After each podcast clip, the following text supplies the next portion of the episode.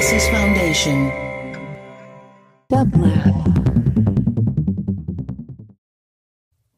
And here is today's quotation from your favorite quotomaniac, care of F. Scott Fitzgerald, from The Crack Up. The test of a first-rate intelligence is the ability to hold two opposed ideas in the mind at the same time and still retain the ability to function.